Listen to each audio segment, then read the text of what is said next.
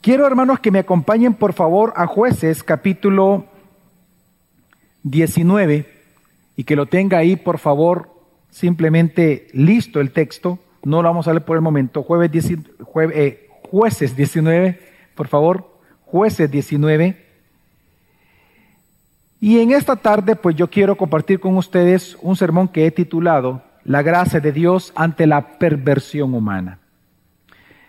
Si usted recordará, hermanos, si usted tiene más de cuatro años de estar con nosotros, usted recordará de que cuando vino el caos mundial de la pandemia y cuando se anunció que comenzaríamos nosotros en El Salvador la cuarentena, creo que fue un jueves que se anunció y el viernes comienza más o menos así, ese mismo fin de semana yo inicié intencionalmente una serie que se tituló Incomparable.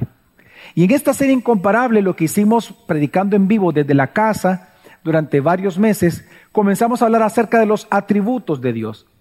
Y eso lo hicimos porque no hay nada mejor que conocer a Dios. No hay conocimiento más excelente, no hay algo que supere el gozo de conocer a Dios. Porque el conocimiento de Dios determina todo lo que es de nuestra vida. Precisamente de conocer a Dios se deriva nuestra vida de fe, se deriva nuestro gozo diario, el entender nuestra identidad, el entender el propósito de nuestra vida, por qué nos encontramos acá, qué es el matrimonio, qué no es el matrimonio, qué es el trabajo, qué no es el trabajo. Todo este conocimiento acerca de la vida, acerca de la realidad y acerca de nuestra eternidad, aún de nuestra vida de fe, todo deriva de conocer a Dios. El que conoce a Dios conoce todo. El que conoce a Dios tiene la ganancia de todas las cosas porque Él es nuestro máximo bien. Hermanos, no hay nada mejor que conocer a Dios. Y por eso nosotros le pusimos a esta serie incomparable, porque precisamente Dios mismo dice que nadie hay que se compare a Él. Por ejemplo, el Salmo 89, 6 dice, porque ¿quién en los cielos puede compararse con el Señor? ¿Quién entre los hijos de los poderosos puede compararse con el Señor? Dios está preguntando, piensa en el ser más importante que hay en los cielos, en la creación, y piensa en la persona más importante que ha existido sobre la faz de la tierra, y aún los dos juntos, nadie se compara a Dios.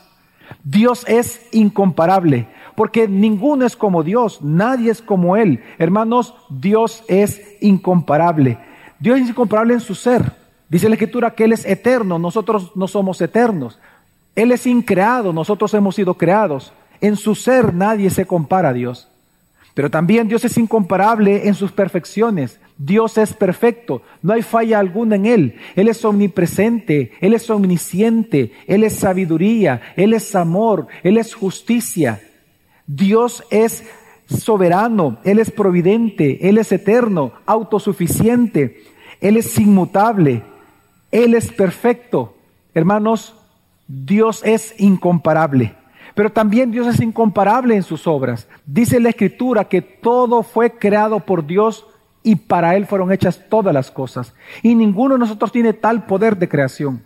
Dios es incomparable. Pero también Dios es incomparable porque Él es nuestro máximo y único bien para nosotros. De Él procede la salvación, de Él procede la vida eterna, de Él procede nuestro perdón, de Él procede nuestra regeneración, de Él procede nuestra justificación, de Él procede nuestra glorificación futura. Él es nuestro máximo bien. No hay nadie más importante que Dios para nosotros y por sobre todas las cosas porque Él es incomparable. Amén. Hermanos, Dios es incomparable. Pero porque Dios es incomparable, entonces esta mañana tenemos que reconocer cuán malvado y cuán pervertido es despreciar e ignorar a ese Dios.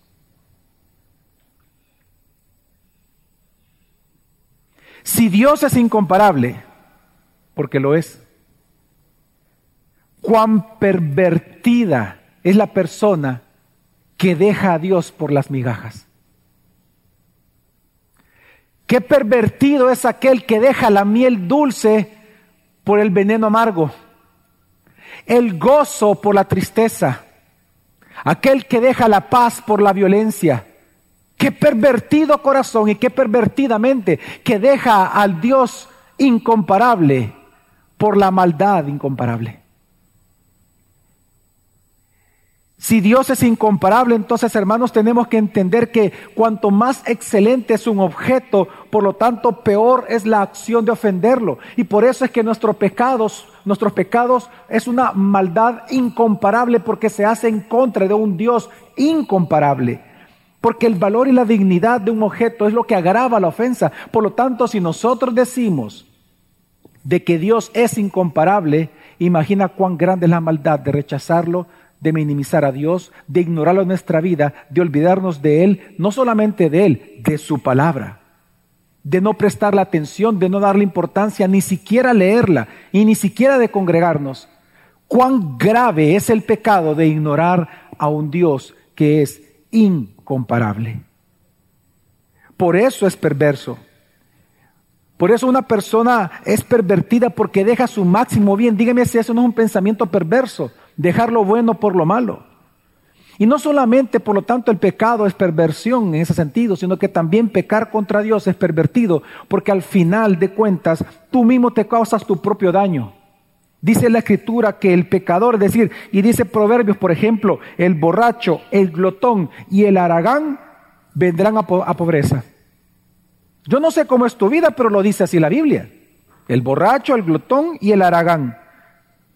También dice la escritura que el, el, impío o el nombre de los impíos se va a podrir en la sociedad. Dice que el pecado perturbará aún tu propia familia, a tus vecinos. El pecado es capaz de destruir toda una ciudad, dice Eclesiastes 3, a toda una nación, dice Proverbios 18. Y también su alma. Y lo peor de todo es que el pecado es tan perverso porque no solamente puede destruir toda una nación, sino que también puede destruir tu propia alma.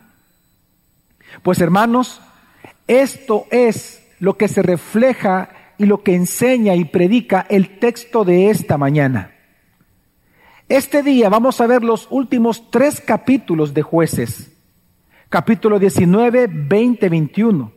Y lo que nos van a enseñar esos tres capítulos es que el desenlace, o decir, la consecuencia de un corazón que no es gobernado por Dios es una vida moralmente pervertida. La semana pasada demostramos que un corazón que no es gobernado por Dios, lo que produce es una vida religiosamente pervertida, nos lleva a la idolatría. Pero la consecuencia de la idolatría es precisamente las perversiones morales. Siempre no es, no son dos caras de una misma moneda, sino que una es consecuente de otra. Porque una persona adora a un Dios falso, es que su moral es pervertida, alejada de la santidad del Dios verdadero. Y es lo que nos enseña el libro de jueces. Por lo tanto, en estos tres últimos capítulos se narra lo que algunos teólogos le llaman uno de los textos de terror en la Biblia. Y por eso yo lo digo abiertamente, para mí, después de que el justo muere por los injustos, que es el peor asesinato que se ha cometido porque se hizo contra el Hijo de Dios, después de esa historia de terror que termina obviamente en una gran noticia de salvación para nosotros, el segundo texto de terror para mí que encontramos, que es difícil de leer, es el texto de esta mañana. Narrado en tres grandes capítulos. Una historia terrorífica, pero que nos deja una gran enseñanza a nosotros que nos hace una gran advertencia a la iglesia, que nos hace una gran advertencia a nosotros los cristianos. Así que a través de esta historia llena de cobardía, de violación a mujeres, de asesinato a mujeres, de asesinato y abuso a niños, de venganza personal y de destrucción y masacre y genocidio, vamos a ver cómo el caos de un corazón que ignora a Dios es lo que produce un caos moral. En otras palabras, si tú descuidas a que Dios gobierne tu corazón, el caos moral vendrá por tus propias locuras. Por lo tanto, lo que nos enseña este texto, hermanos, es que al rechazar a Dios y su palabra, Israel hizo lo que bien le parecía a sus propios ojos. Y la locura de estos perversos, la locura de ellos, Aquello que muchos se jactan, ¡ay, qué loca estuvo la noche ayer! ¿no? mira qué loca nuestra vida. Aquello, esa locura que envuelve una mente perversa, desató en Israel un caos que termina casi en el exterminio de ellos. Así que hoy vamos a ver, mi intención en el sermón de esta mañana es muy simple, hermano, es convencerte que Jesús es el único que puede salvarte del caos desatado de tu propia locura. Jesús es el único que puede salvarte del caos moral en el cual tú vives. Y tú sabes que así lo vives. Jesús es el único. Así que solamente como introducción, decirles que estos tres capítulos, cada uno realmente es una, es un episodio de esta gran historia que vamos a, a entender esta mañana, que vamos a estudiar. Cada uno de estos capítulos es un episodio, es decir, que tiene tres episodios.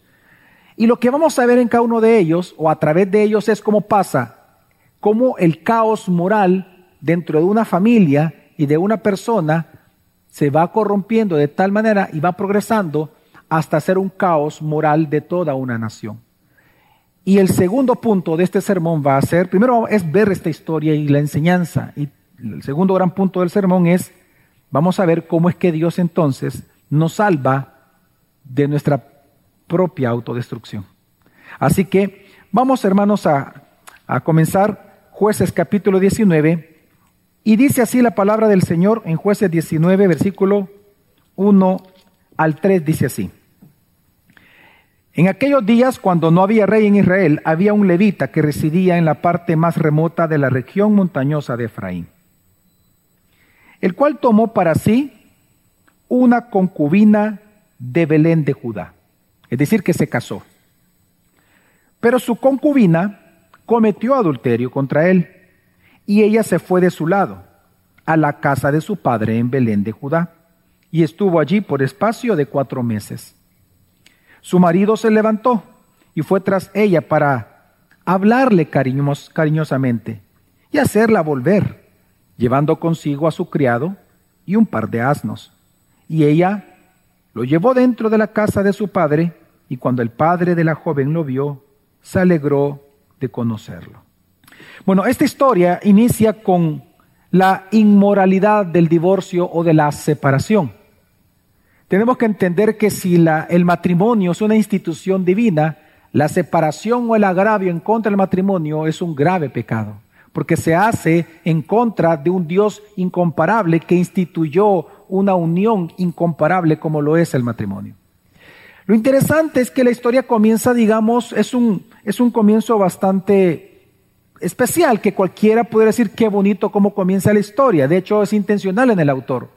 Hay un levita que se casa y luego dice que la esposa adultera, pero tenemos que entender que la palabra allí que aparece en hebreo no se refiere exclusivamente a que la mujer adulteró sexualmente con otro hombre, sino que lo que se refiere es que el hombre levita la ofendió de tal manera que ella incumplió el pacto de estar a su lado, porque ella se va directamente a la casa de su papá, de su papito, no de, otro hombre. Ella va a la casa de su padre para refugiarse de este hombre que algo le hizo a ella. Entonces, por eso que usted ve la actitud de Levita, que él va a buscarla, dice, a tratar de hablarle cariñosamente y va todavía con asnos. Recuerde que los asnos en jueces es un animal interesante, ¿no? Lo que, lo que significa. Y, luego, y luego va con regalos y resulta que entonces el papá, que no lo conocía, es decir, el suegro, que no lo conocía Levita, le pide que se quede con ellos varias noches. Después de cinco, eso no era el plan, después de cinco noches, de estar ahí con ellos, al, de cuatro noches, al quinto día, él decide ya irse con, con su esposa. Toma a su esposa, va con su criado, con los asnos y caminan. Ellos dicen, cuando comienzan a ver de que el sol comienza a bajar, dicen, vamos a descansar. Y pasan por una ciudad llamada Jebus, que es donde viene la ciudad de Jerusalén. En aquel momento estaba eh, ocupada precisamente por los cananeos, enemigos de Israel. Por lo tanto, ellos dicen, no nos quedemos aquí porque no vaya a ser que pues algo malo nos suceda. Entonces ellos siguen caminando y llegan a una ciudad, a la ciudad específicamente de Gibeá. Esta ciudad Gibeá estaba, eh, era una ciudad de la tribu de Benjamín, es decir, hermanos de Levita y de la concubina y de la esposa. Era, e, es decir, al ser parte de una tribu, significa que eran hermanos de sangre. Entonces él dijo, quedémonos aquí porque aquí puede hacer que estemos más seguros. Pero resulta que cuando entran, nadie les quiso dar posada, excepto un anciano que no era de Gibeá, no era de la tribu de Benjamín, era de otra tribu, creo que de Efraín, pero vivía ahí. Y él entonces los recibe, ellos le cuentan su historia, estaban felices compartiendo, cuando entonces de repente en ese ambiente de felicidad, dice la palabra de Dios, acompáñeme rápidamente a jueces versículo 22, 19, 22, ¿qué fue lo que sucedió? Y dice así, mientras ellos se alegraban, los hombres de la ciudad, hombres perversos, rodearon la casa y golpeando la puerta, hablaron al dueño de la casa, al anciano, diciendo, saca al hombre que entró en tu casa para que tengamos relaciones con él. Aquí lo que nosotros vemos, hermanos, es que lo que rodearon la casa fueron hombres perversos. La palabra perverso en hebreo es hijo de Belial, hijos de la maldad. Y esto es importante entenderlo porque estamos hablando que eran supuestamente, deberían de ser pueblo de Dios. Ellos eran hebreos, tenían que conocer la ley de Moisés. Ellos tendrían que conocer realmente la ley de Dios. Se supone que deberían de temer a Dios, pero Dios mismo le llama perversos. ¿Por qué? Porque ellos lo que querían era violar a Levita. Ellos practicaban el homosexualismo. Y por eso Dios le llama a ellos perversos. Porque el homosexualismo es una perversión de la creación. Y es interesante que siendo hebreos, estaban comportándose como cananeos. Ellos estaban llamando a lo malo bueno. Para ellos era bueno violar a Levita. Claro, cada uno hacía bien lo que le parecía a sus propios ojos. Entonces ellos vinieron y aunque ellos, para ellos era bueno violar a Levita tanto que le tocaron la puerta, Dios le llama perversos a ellos. Ahora, ¿qué fue lo que sucedió? Ahora, perdón, aquí hay algo importante. En lo que hemos, apenas en lo que estamos comenzando de la historia, encontramos dos señales de una sociedad en decadencia moral. Una señal es cuando la gente no se quiere casar. Cuando en una sociedad, por ejemplo, la salvadoreña, en donde los mismos jóvenes no se quieren casar o no quieren tener hijos los que se casan, o es tan fácil divorciarse o por cualquier cosa las personas se separan, eso ya es una señal que esa sociedad está en decadencia moral. Otra señal que vemos aquí de una sociedad en decadencia es la normalización del homosexualismo y del lesbianismo. Dios le llama perversión. No importa cómo le llamen las otras personas. No importa cómo los que practican tal aberración y tal pecado le llaman a eso. Le pueden llamar amor, amor, lo que sea. Pero Dios le llama perversión. Y es importante entender que una señal de una sociedad en decadencia moral es la normalización de estas prácticas homosexuales. Ahora, sigamos la historia.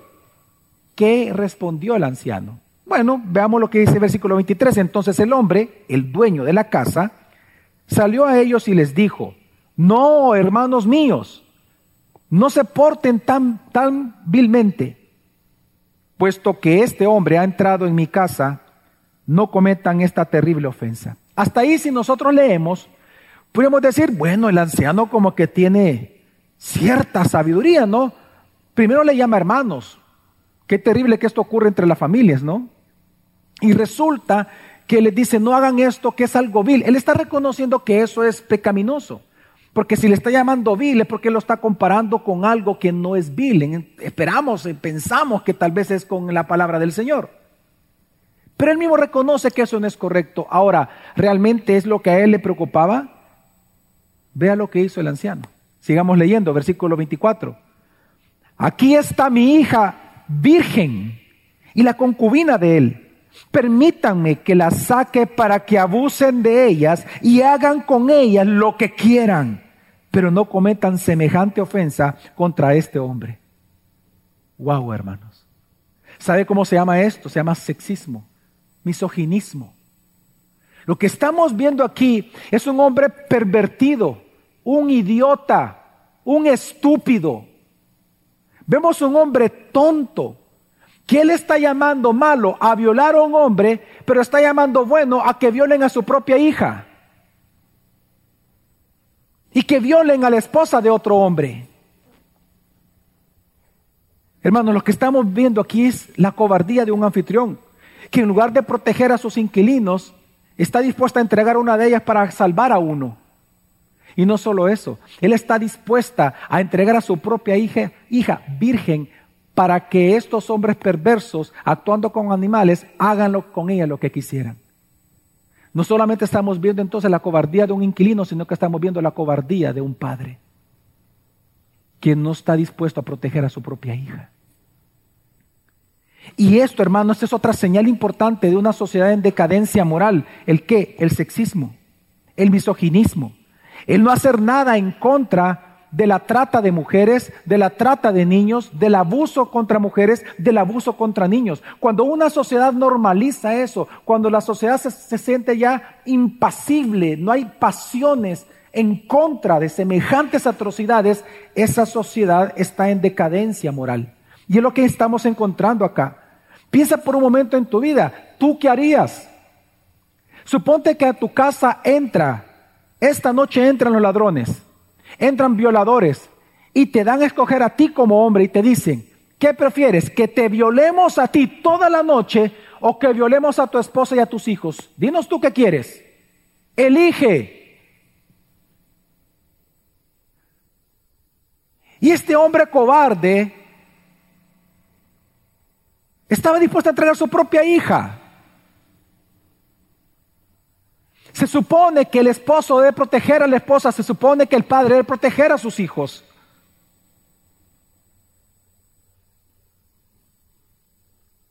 Ahora, ¿qué sucedió? Sigamos la historia, versículo 25. Pero los hombres no quisieron escucharle.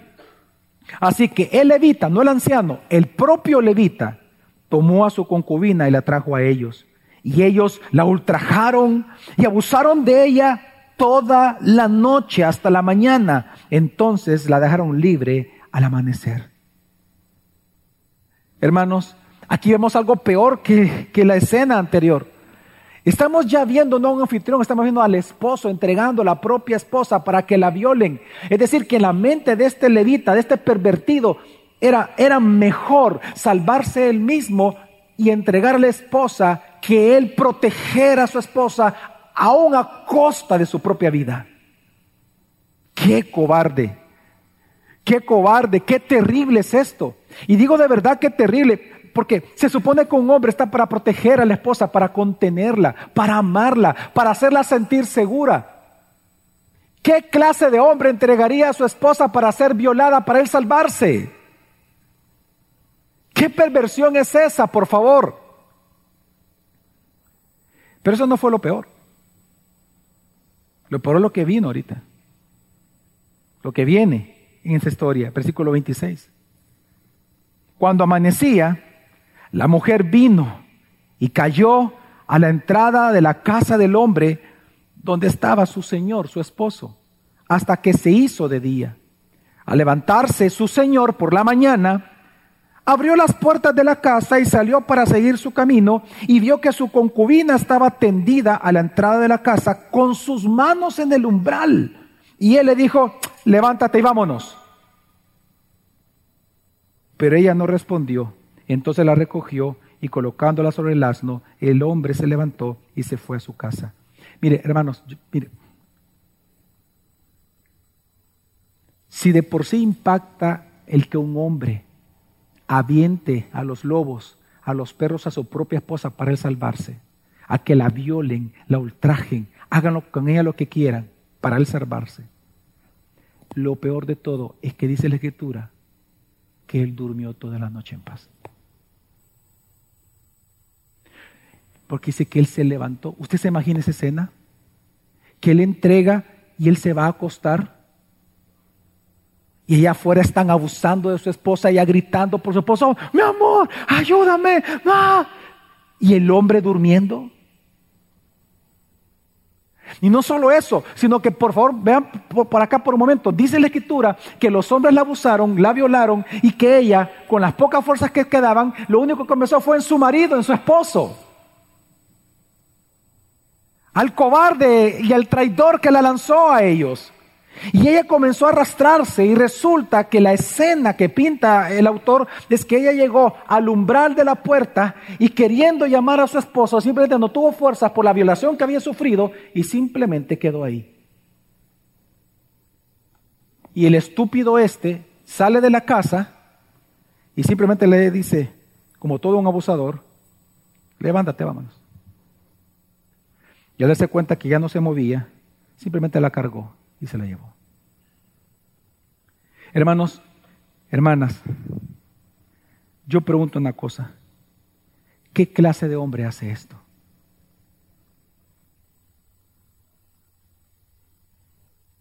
¿Qué clase de hombre puede llegar a hacer esto? Pues yo se lo voy a responder. Es el mismo hombre que por causa de su trabajo, que por causa de sus amigos, que por causa de sus vicios o por, causa de sus hobbies no llega temprano a casa todos los días a ver a su esposa porque no le importa a su esposa. Y deja que ella esté a merced de cualquier hombre que le pueda lavar el corazón o el cerebro. Es la clase de hombre que dice, te amo mi amor, pero no está con la esposa. La ignora, la rebaja, es la clase de hombre que en público se burla de la esposa y la deja a merced de la burla de los lobos que están alrededor para que se burlen de ella. Es la clase de hombre que hace memes de su propia esposa. Es la clase de hombre que se burla frente a todos de su propia esposa, de algún defecto que tiene. Es la misma clase de hombre que no guarda a su esposa sexualmente, que no está con ella que no la ama físicamente, que no la ama emocionalmente, que no la protege emocionalmente con sus palabras. Esta es la misma clase de hombre que no estorba el pecado de sus hijos, que no le quita el celular a sus hijos porque no quiere tener problemas con ellos, se me va a molestar el niño. Es la clase de hombre que no estorba el pecado de su familia.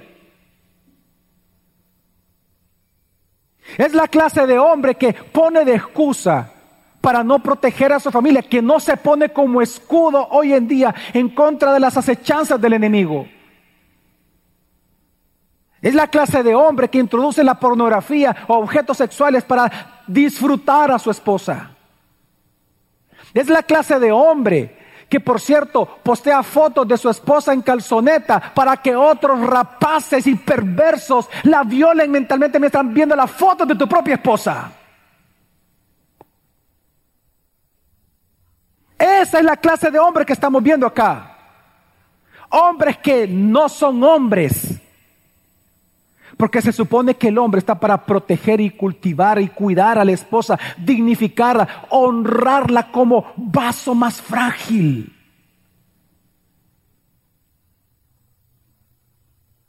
Pero en nombre del dinero, en nombre del trabajo, en nombre de la fama, en nombre de la importancia de la reputación del nombre, simplemente le dicen, levántate y vámonos.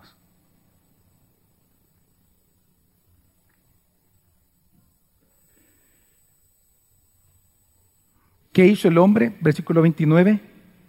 Cuando entró en su casa tomó un cuchillo y tomando a su esposa, la cortó en doce pedazos, miembro por miembro, y la envió por todo el territorio de Israel. No sabemos si él la mató o ya estaba muerta, y eso es una de las grandes incógnitas que nosotros vemos en esta historia. Hay teólogos que piensan que él la mató, porque la historia no dice que estaba muerta. Pero ante la acción esa, mire, esto es tan terrible porque ni siquiera le dio digna sepultura. Es más, ni siquiera dignificó a su esposa en la muerte. Porque partirla por pedazos y mandar los pedazos a otros hombres, eso es perverso. Es tu esposa.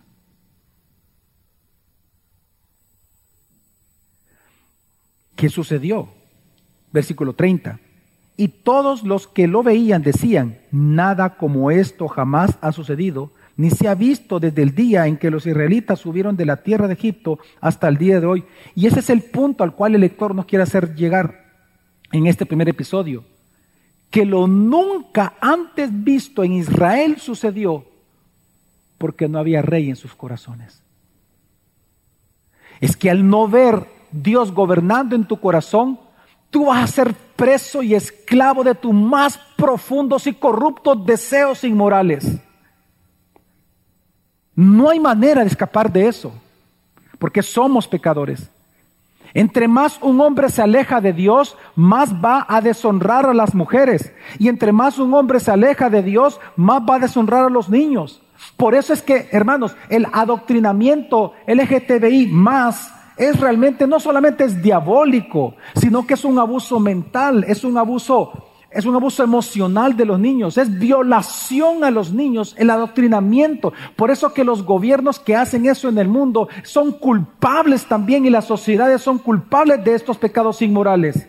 Porque se supone que los hombres estamos para proteger a los niños, para proteger a las mujeres y dar la vida si es posible por ellos. Y por eso es que la iglesia no puede estar callada ante estas circunstancias. El gobierno, los, gobernantes, para eso son delegados por Dios, para eso son magistrados, para ellos procurar justicia y proteger a la sociedad de, de tales adoctrinamientos. Pero lamentablemente por causa del dinero se aceptan que hagan sus marchas y todo. La iglesia no puede estar callada ante esas cosas. Tú no puedes estar callado ante el abuso infantil. No puedes estar callado ante el abuso de la mujer, de la trata de mujeres o la trata de los niños. Esa no es la función de un hombre, hombre. No lo es.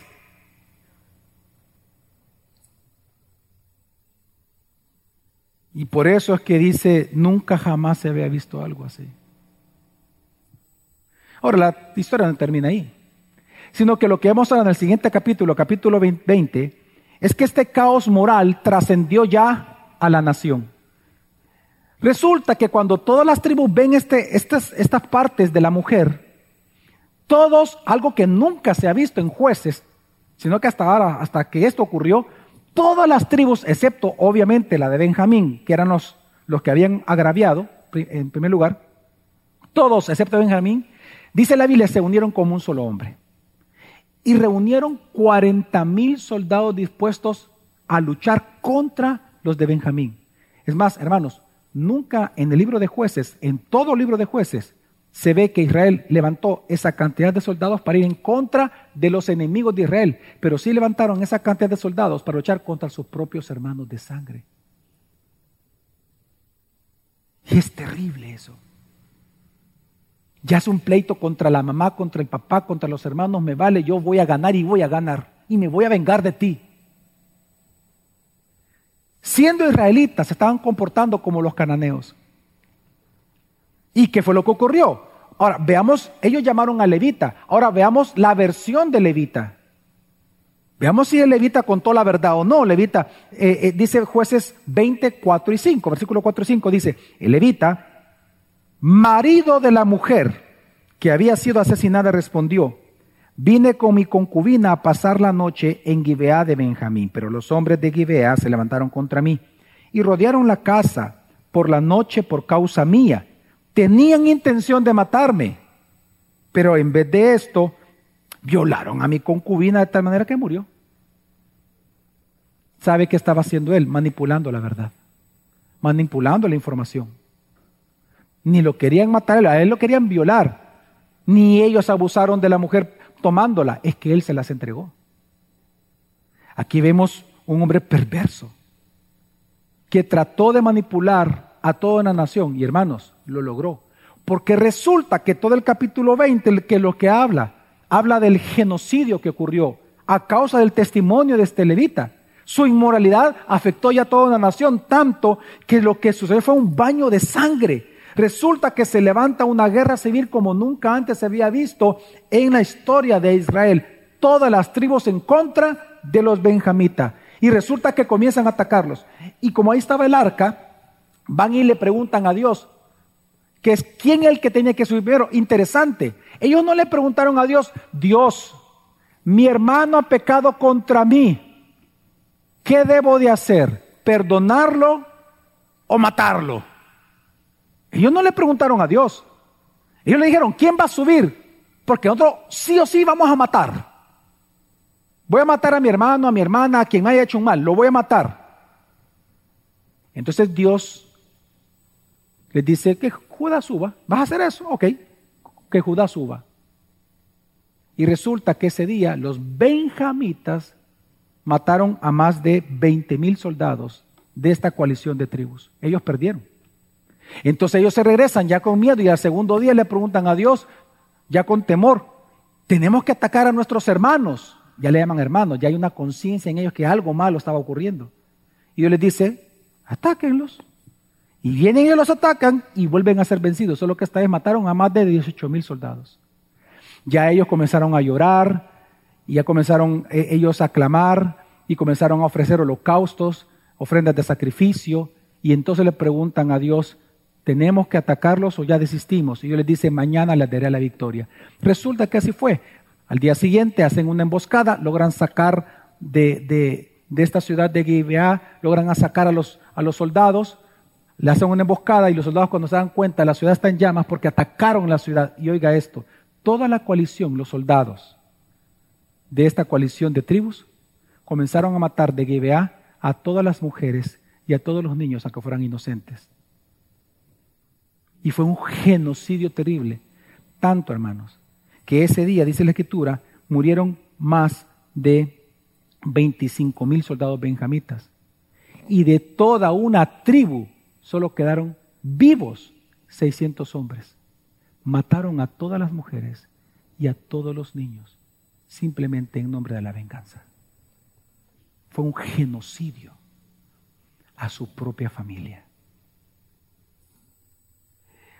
Una pregunta. ¿Se hizo justicia? Jueces que están aquí, abogados que están aquí, Dígame, por favor. Por favor, respóndame. ¿Se hizo justicia?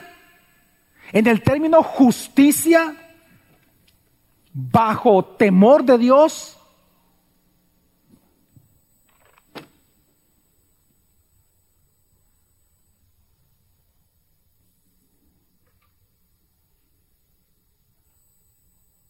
¿Se vengó a la concubina? Sí. Eso sí. Pero ¿a qué precio? Resulta que en esta campaña murieron más de 55 mil hebreos por la manipulación de un levita.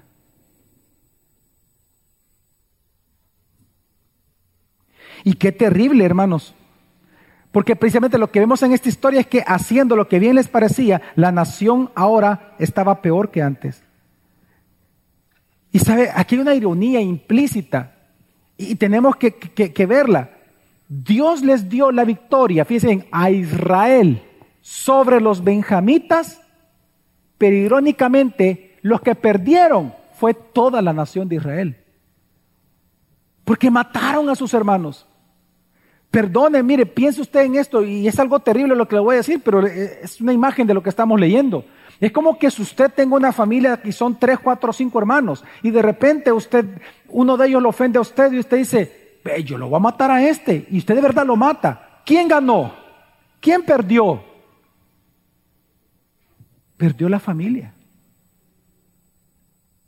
Qué terrible es pelear contra su propia sangre.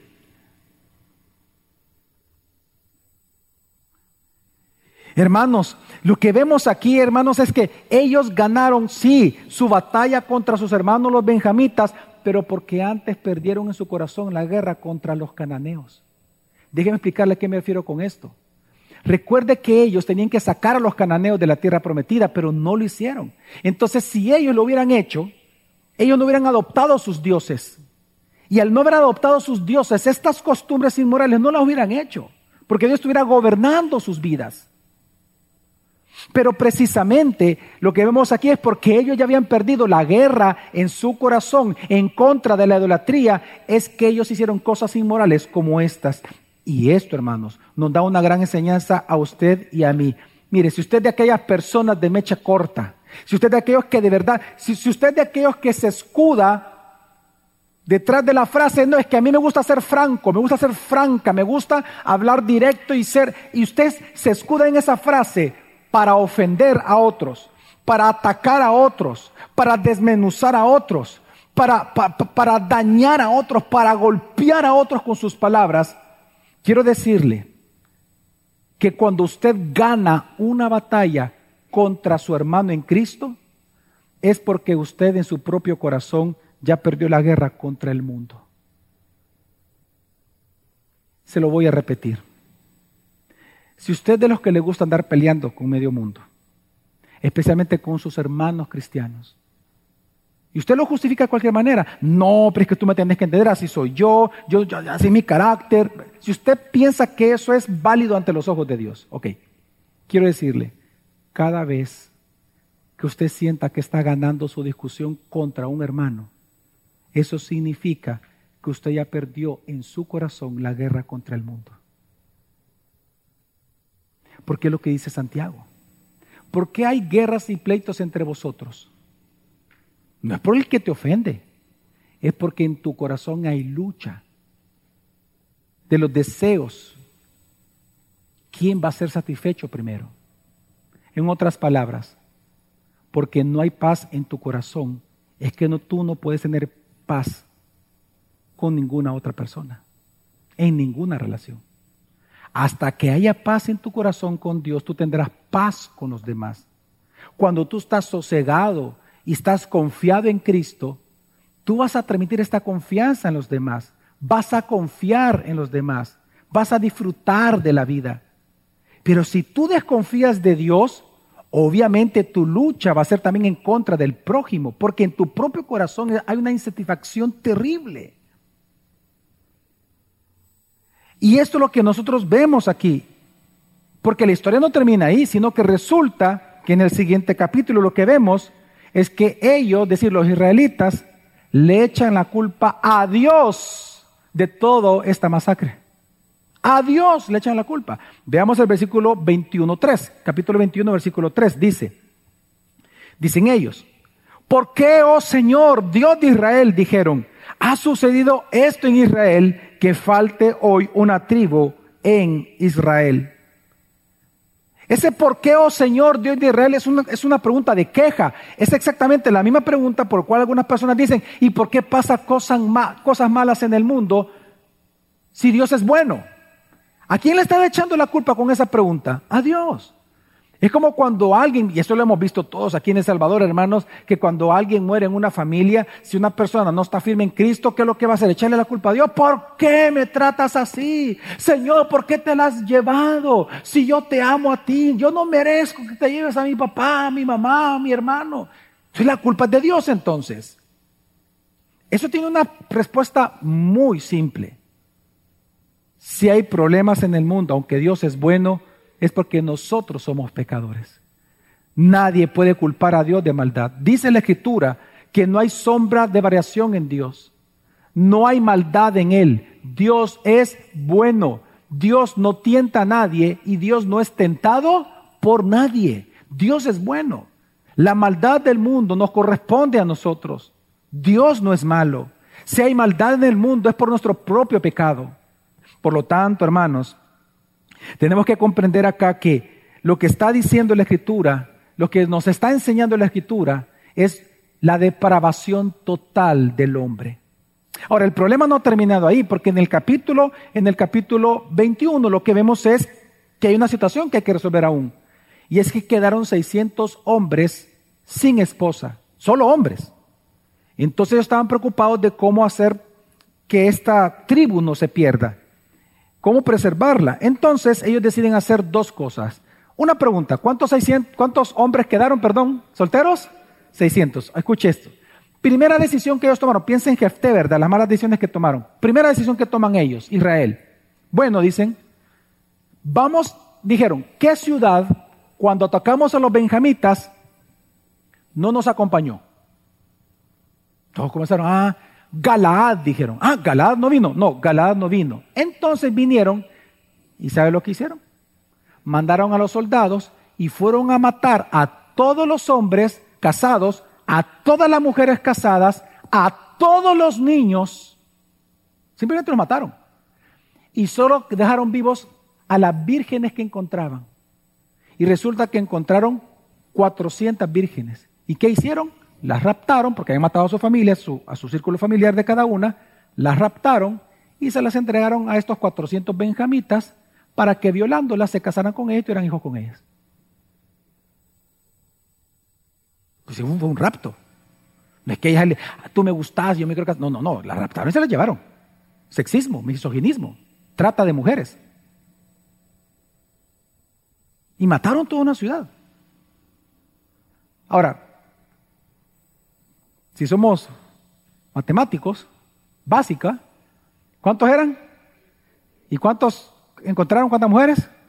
¿Cuántas quedan solteros? Entonces estos 200 dijeron, ¿qué hacemos? Ah, dijeron, hay una fiesta en Silo, cuando dicen fiesta en Silo, donde estaba el arca supuestamente, una fiesta era de adoración a Dios. Cuando uno revisa la historia, no es una fiesta que Dios ordenó. Una vez más, hacían lo que bien les parecía. Pero ellos habían inventado esta fiesta para adorar a Dios. Resulta que la idea fue esta. Les dicen, va, mira, a los 200, ustedes solteros van a esconderse cerca donde hagan la fiesta. Y cuando vean que las danzarinas comienzan a danzar, que son vírgenes, vienen, salen ustedes del matocho, las agarran cada una, la raptan y se la llevan. Y esa va a ser su esposa. Y así lo hicieron. Hermanos, todo en esta historia está mal. Israel estaba loco. Resulta que ellos terminaron haciendo lo mismo que ellos señalaron. Terminaron secuestrando, violando mujeres, raptándolas, abusando de niños y abusando de mujeres. Imagina que estaban supuestamente queriendo adorar a Dios las mujeres. Los mismos, los gobernantes de Israel fueron los que les dijeron eso. Mientras están adorando, abusa de ellas. Todo está mal, es una locura. Y aquí vemos otra señal de una sociedad en decadencia, el libertinaje sexual, la rebeldía, la anarquía. Por eso, ¿cómo termina entonces todo el libro de jueces? Es tan terrible la historia que ¿cómo termina el versículo 25? En esos días no había rey en Israel, cada uno hacía lo que le parecía bien ante sus propios ojos. Ahora, ¿por qué una historia tan terrible está aquí en la Biblia, pastor? Porque lo que Dios quiere mostrarnos es cómo es una sociedad sin Dios. Cómo es una familia sin Dios. Hombres que están acá, hombres. Cómo es un hombre sin Dios. Y mujeres que están acá, por favor, presten atención. Esta historia está aquí para mostrar cómo es una mujer moralmente sin Dios. Porque tan peligroso y tan diabólico como es el machismo, también lo es el feminismo. Por lo tanto, esta historia está aquí para mostrarnos cómo es una sociedad donde cada uno hace lo que bien le parezca a sus propios ojos. Pero a la vez esta historia está aquí para advertirte a ti y a mí, a la iglesia de Cristo hoy, de advertirnos acerca de las graves consecuencias de la depravación total del hombre en medio del pueblo de Dios. Es una advertencia a que tú veas, es que esto no, esto no pasó con los cananeos, pasó con quienes? El pueblo de Dios. Es una advertencia para ti y para mí. Y no lo digo yo que es una advertencia, el mismo apóstol Pablo lo dice. El apóstol Pablo resulta que en 1 Corintios 10, del versículo 1 en adelante, él comienza a citar diferentes eventos sucedidos en el Antiguo Testamento. El apóstol Pablo los comienza a citar ahí. Y él dice por qué lo cita. Y él dice por qué estas historias están en el Antiguo Testamento dentro de la palabra de Dios, el apóstol Pablo. Y es más, el apóstol Pablo nos va a decir ¿Por qué es importante estudiar esto, el Antiguo Testamento? Y él dice lo siguiente en 1 Corintios 10, después de hablar de diferentes eventos terribles también, sucedidos en el Antiguo Testamento, él dice en 1 Corintios 10, 11 y 12, dice, estas cosas le sucedieron como ejemplo y fueron escritas como enseñanza para quienes, hermanos? Para nosotros hoy la iglesia. Y fueron escritas como doctrina, y la palabra es doctrina, doctrina para nosotros. ¿Para quiénes? Para quienes ha llegado el fin de los tiempos. Por tanto, el creyente, el que cree que está firme, tenga que, cuidado, no sea que, que usted caiga haciendo exactamente lo mismo que ellos. Hermano, hermana, somos corruptibles. Y por eso comencé diciendo de que Dios es incomparable. Porque cuando tú dejas a tu máximo bien, tú mismo te estás dejando a merced de tus más bajos instintos podridos e inmorales. Nosotros estamos en una sociedad similar a la que ellos estaban. Eso no nos tiene que sorprender. La sociedad de hoy muestra las mismas señales que mostraba Israel en aquel entonces. Vemos el sexismo en El Salvador. Claro que hay sexismo. Claro que hay misoginismo. Vemos que hay trata de niños, trata de mujeres, abuso de niños.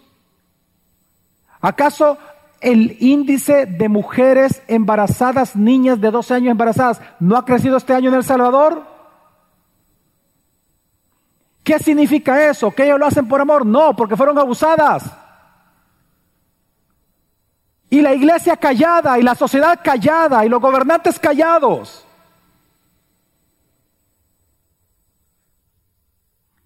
Vemos las mismas señales. La normalización de la comunidad o, los, o de la práctica de los LGTBI más.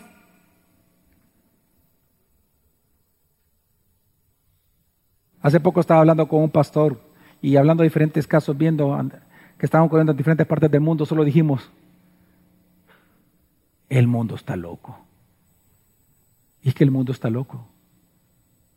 Qué locura que hoy las personas su moral la aprenden de una película llamada Barbie. Y van vestidos de rosado porque se identifican con Barbie.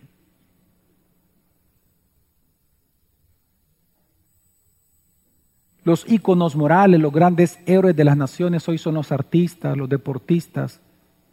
Y a Dios lo minimiza el ser humano. Pero hermano, algo que nos enseña la escritura esta mañana es que al abandonar a Dios y su palabra va a surgir toda clase de perversión moral en la vida de cualquier ser humano. Los más bajos instintos inmorales de un ser humano salen a flote, surgen cuando Dios no está presente en el corazón de una persona. Por ejemplo, Romanos 1.30. Romanos 1.30 le llama, dice que los pecadores odian a Dios. ¿Sabes tú qué significa odiar a alguien? Significa que hay un sentimiento involucrado. Lo que está diciendo la Escritura es que el pecador, cuando dice que odia a Dios, es que el deseo del pecador es matar a Dios, es callar a Dios, es romper la Biblia, es no me prediques la Biblia, no seas legalista, no seas religioso, no me vengas con la Biblia. Veme con la mente, con la inteligencia. Sácame a la ciencia, pero no me hables de la Biblia. Eso es del pasado, eso es viejo. La Biblia es machista. Es que el pecador quiere callar a Dios, quiere matar a Dios, ese es su deseo, por eso dice aborrece, lo odia. Hay un sentimiento contrario a Dios. Por eso es que el Salmo 14, versículo 1 que lo leímos esta mañana, el Salmo 14, 1 dice, dice el necio en su corazón, no hay Dios. Ahora, ¿dónde dice esto el necio? ¿En su mente o en su corazón? Eso es importante. Porque lo que está diciendo el salmista es que el necio no solamente finge ignorancia de Dios porque le conviene, sino que lo que está diciendo es que él se goza en callar a Dios. Hay un gozo, una alegría en los necios de, opacar a Dios. ¿Por qué creen ustedes que los del LGTBI más, esta comunidad, ellos se alegran y se gozan de, atacar a los cristianos, de cuando un predicador está predicando, se burlan de él, las mujeres eh, eh, en topless vienen y se ponen enfrente, porque ellos se gozan y se, y, se alegran de hacer esta burla en contra de los predicadores, porque dice el necio en su corazón, donde está el gozo y la alegría, no hay Dios, ellos se gozan en decir, no hay Dios. ¿O acaso usted no tiene compañeros, ex compañeros de colegio, universidad, donde sea, que cuando usted está en reuniones resulta que ellos se gozan en decir, no hombre, si la religión es de tontos? Y usted ve la jactancia en ellos. ¿Por qué? Porque en el corazón de ellos hay una alegría de matar a Dios. Por eso es que el gran teólogo George Swinmock en 1645 él escribió una frase muy tremenda. Omne peccatum es deicidium, es decir, todo pecado es asesinato de Dios. Porque cuando usted lee el Salmo 14.1, dice, después de que dice el en su corazón no hay Dios, todos se han corrompido. Por esa causa, todos se han corrompido, han cometido hechos abominables, no hay quien haga el bien. Es decir, cuando tú te gozas en pecar, es porque tú ya has matado a Dios en tu corazón. Omne peccatum, todo pecado, es deicidium, es asesinato de Dios.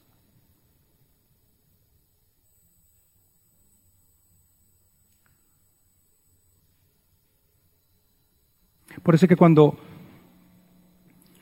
mira, aún el cristiano más firme, aún el cristiano más elegante, aún el cristiano más fuerte,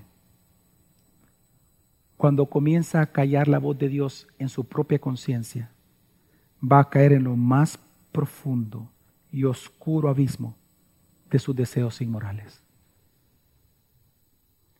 Y por eso la advertencia de ese texto a nosotros. Esto es lo que busca demostrar jueces, lo que ocurre o puede ocurrir en tu vida cuando no hay rey gobernando tu corazón. Sin embargo, hermanos, en la historia de jueces hay una gran noticia. Y la gran noticia y la buena noticia implícita es que la única manera de romper este ciclo de perversión moral y de idolatría es, en primer lugar, confiar en que Jesucristo es nuestro Rey y Señor para siempre. El único que puede romper ese ciclo se llama Cristo Jesús. Amén. Primera de Juan capítulo 5 dice, porque todo lo que es nacido de Dios vence al mundo. Y esa es la historia de jueces. La historia de jueces es la historia de cómo una nación se va cananizando, se va mundanalizando. Y lo que está diciendo Juan es que la, el, el que vence al mundo es aquel que es nacido de Dios, es decir, el cristiano. Y por eso sigue diciendo, y esta es la victoria que ha vencido al mundo, a Canaán. ¿Cuál? Nuestra fe. Nuestra fe en Cristo Jesús. Y por eso dice, ¿y quién es el que vence al mundo? Sino el que cree que Jesús es el Hijo de Dios. ¿Cuántos aquí creen que Jesús es el Hijo de Dios? Pues hermanos, Jesús vino a salvarnos. Jesús vino a libertarnos de esta esclavitud del pecado. Él vino a preservarnos en santidad para la eternidad. Por eso es que te dije al inicio, solo Jesús es el único que puede salvarte del caos moral desatado de tu propia locura. Primera Juan también 3.9 dice, ninguno que es nacido de Dios practica el pecado. Es decir, nadie siendo cristiano se va a gozar en el pecado por más del tiempo que dure el pecado, porque después lo que viene es un tremendo dolor de haber pecado contra Dios.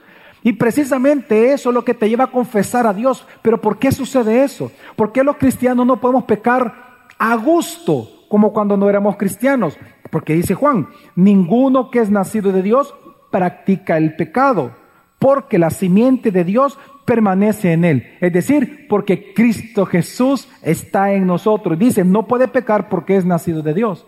No es que no pequemos, pero no lo practicamos, porque prontamente el Espíritu Santo viene y nos lleva al arrepentimiento, a confesar nuestros pecados a Dios. Y esa es la promesa, que la simiente que es Cristo está en nosotros hasta el fin del mundo. Hermanos, Jesús está contigo y Jesús nunca te va a abandonar. Jesús jamás ha abandonado a su iglesia. Las puertas del Hades ni del caos moral jamás van a prevalecer en contra tuya, en contra de la iglesia, porque Él te ha comprado con precio de sangre. Y esa es la promesa a la cual nosotros nos aferramos. Y es lo que nosotros creemos y lo que nosotros experimentamos. Pero en segundo lugar, lo que rompe este ciclo, primero es la confianza en Cristo y lo segundo es la confianza, adherirnos a su palabra escrita. Hay mucho texto, pero quiero, quise elegir solamente para recordar aquellos textos que de pequeño uno tiene que memorizarse. El Salmo 119 dice, ¿cómo puede el joven guardar puro su camino? ¿Cómo? Guardando su palabra. Hermano, memorízate este texto. ¿Cómo un hombre y una mujer guarda puro su camino? Guardando su palabra. Y luego dice el 11, en mi corazón he atesorado tu palabra. ¿Para qué? Para no pecar contra ti. Y esa es la historia de jueces. ¿Cómo salir de ese ciclo de pecado y de inmoralidad, pastor? Guardando la palabra de Dios. Hermanos, la buena noticia que encontramos en medio de una historia tan terrible como esta es que aún cuando tú sufres un caos de un caos moral en tu propia vida a causa de tus propias locuras y decisiones, aún en eso, eso no significa que Dios está ausente de ti.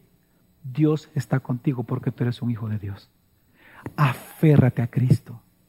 Arrepiéntete de tus pecados y regresa a Cristo. Y hombres que están acá, ama a tu esposa. Protégela de verdad protégela. Ella es la mujer que Dios te ha dado tu ayuda idónea. Ayuda, tú necesitas ayuda. Otra cosa que no la busques, pero tú necesitas ayuda. Y Dios te la ha dado en forma de una mujer. Mujeres, amen a sus esposos. Honrenlos, respétenlos. Como la mujer de Proverbio 31 virtuosa, hable bien de su esposo. Yo sé que tal vez usted tiene muchas cosas negativas que decir de él. No lo haga no lo haga. Mire, no se dé de cosas contra el aguijón, porque precisamente ese su esposo, con todos esos defectos, es la imagen de Dios en su familia. Tiene que respetarlo.